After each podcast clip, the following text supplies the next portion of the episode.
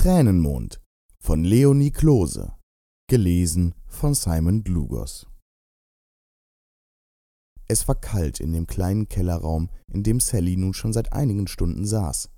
Ihre Beine zitterten und Gänsehaut hatte sich über ihren gesamten Körper ausgebreitet.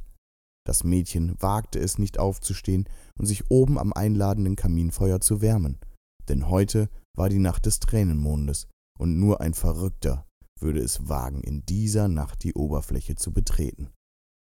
Sally hatte ihre Arme um den kleinen Körper gelegt und versteckte sich hinter ihren langen Haaren. Irgendwann würde auch diese Nacht zu Ende gehen.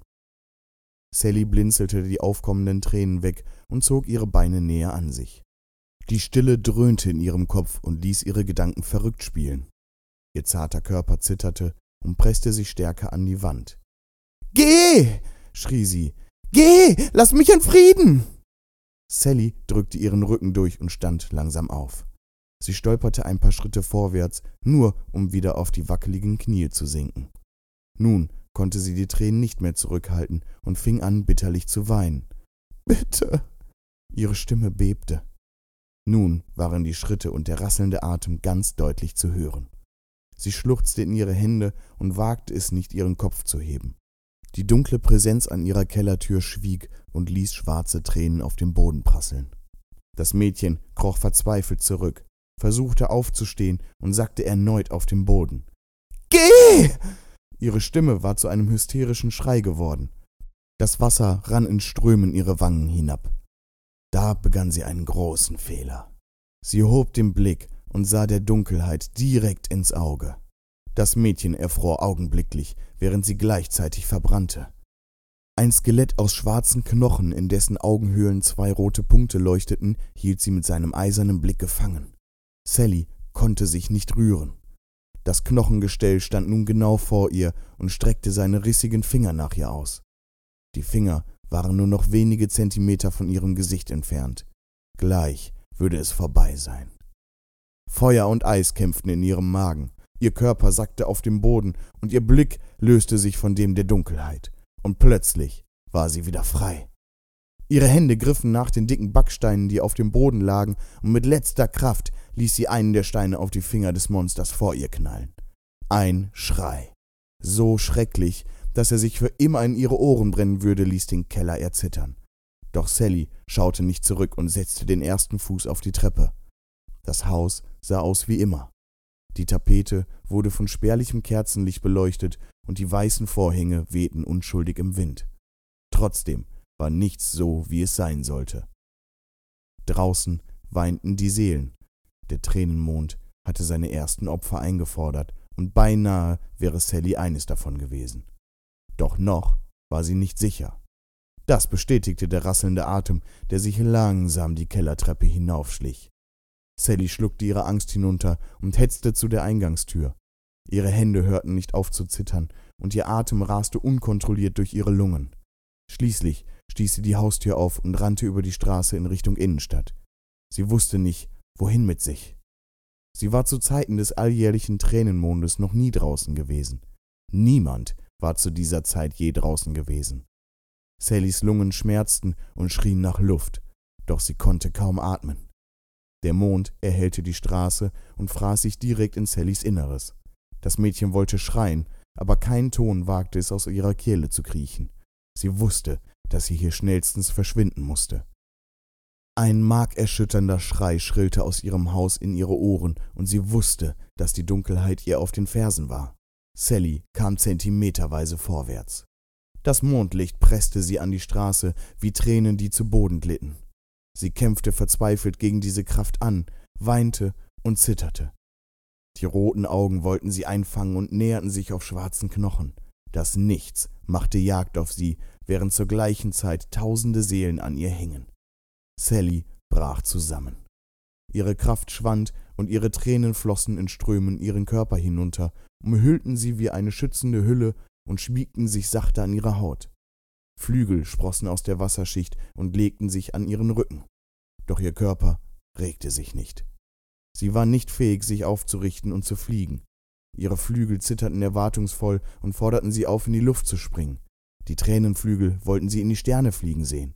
Doch Sally konnte nicht. Sie lag da und wartete auf die Dunkelheit. Der schwarze Knochenhaufen schwebte langsam auf sie zu. Seine gebrochenen Finger schrien nach Rache und die roten Augen lechzten nach Blut. Blut, das sie stärken würde, um endlich den Mond zu erreichen. Sallys Tränen tanzten wild um ihren Körper und schrien ihr zu, sie solle aufstehen. Kleine Wasserfontänen tänzelten um ihre Beine und spritzten gegen ihre Oberschenkel.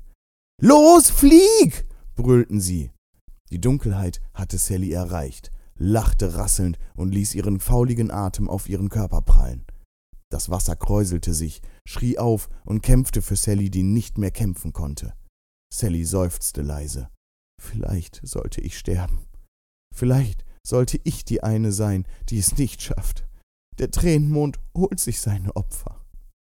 Ihre Gedanken überschlugen sich, Tränen trommelten gegen ihren Kopf und klopften unerbitterlich an ihrem Verstand. Renn, Sally, renn! Plötzlich raste eine Schockwelle durch ihren Körper, fuhr in jede Faser ihres Bewusstseins und ratterte durch ihr Nervensystem. Die Dunkelheit hatte mit einem Finger ihre Wange berührt. Das Mädchen war nicht fähig zu schreien, röchelte stattdessen und starrte geradeaus. Solch einen Schmerz hatte sie noch nie gefühlt. Renn! Und Sally rannte. Sally sprintete so schnell, dass sie ihre eigenen Bewegungen kaum wahrnahm. Nur ihre Flügel konnte sie fühlen. Sie spürte das Kühle, Vertraute, die Zuversicht und die Kraft, in den Himmel zu steigen. Ihre Tränen hielten sie fest und ließen sie auch dann nicht fallen, als sie die ersten Schritte in den Himmel rannte.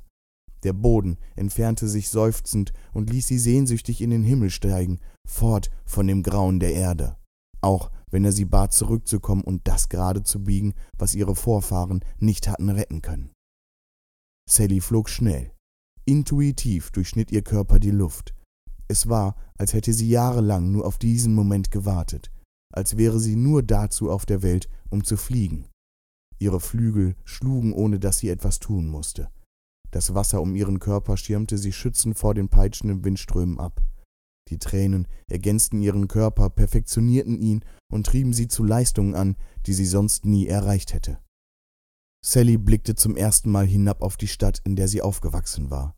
Lacrima rief ihren Namen und forderte sie auf, zurückzukommen, doch Sally schenkte der Stadt nur ein müdes Lächeln.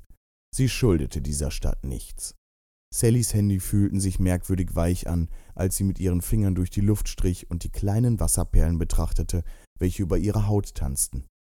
Die Perlen glitzerten verheißungsvoll und riefen ihr leise ermutigende Worte zu. Sally blinzelte und lauschte den gedämpften Stimmen ihrer Tränen. Und auf einmal schien die Dunkelheit unten ganz weit entfernt und ihre Angst wie verflogen. Der Mond schien die Tränen sachte an und ließ ihre Stimmen lauter ertönen. Das Mädchen wusste nicht recht, was es tun sollte. Nur eins war ganz sicher, sie würde nicht in die Stadt zurückkehren. Einige Zeit verstrich, während Sally so verweilte und in den Sternenhimmel starrte, der sich über ihr erstreckte. Die funkelnden Lichter des Himmels strahlten sie einladend an, während zur gleichen Zeit die Erde nach ihr verlangte. Die Nacht war schon weit fortgeschritten, als Sally sich wieder regte. Noch immer konnte sie nicht fassen, was passiert war, und stolperte unsicher ein paar Schritte durch die Luft. So lief sie eine Weile über die Stadt Lacrima und guckte fasziniert auf die Tränenströme, die ihr in der Luft einen festen Halt gaben. Die Tränen glitzerten schwächer als zuvor und verblassten im fortschreitenden Morgen immer mehr. Sally fühlte sich matt und sackte langsam wieder zurück auf den Boden. Ihre Augen weiteten sich erschrocken und sie beschleunigte ihren Schritt, doch ihr Körper gehorchte ihr nicht mehr. Die Tränen verschwanden, und als die ersten Sonnenstrahlen Sallys Haut ertasteten, hielt sie nichts mehr. Ihr entwich ein panischer Schrei, und dann raste ihr Körper unaufhaltsam zurück zur Dunkelheit.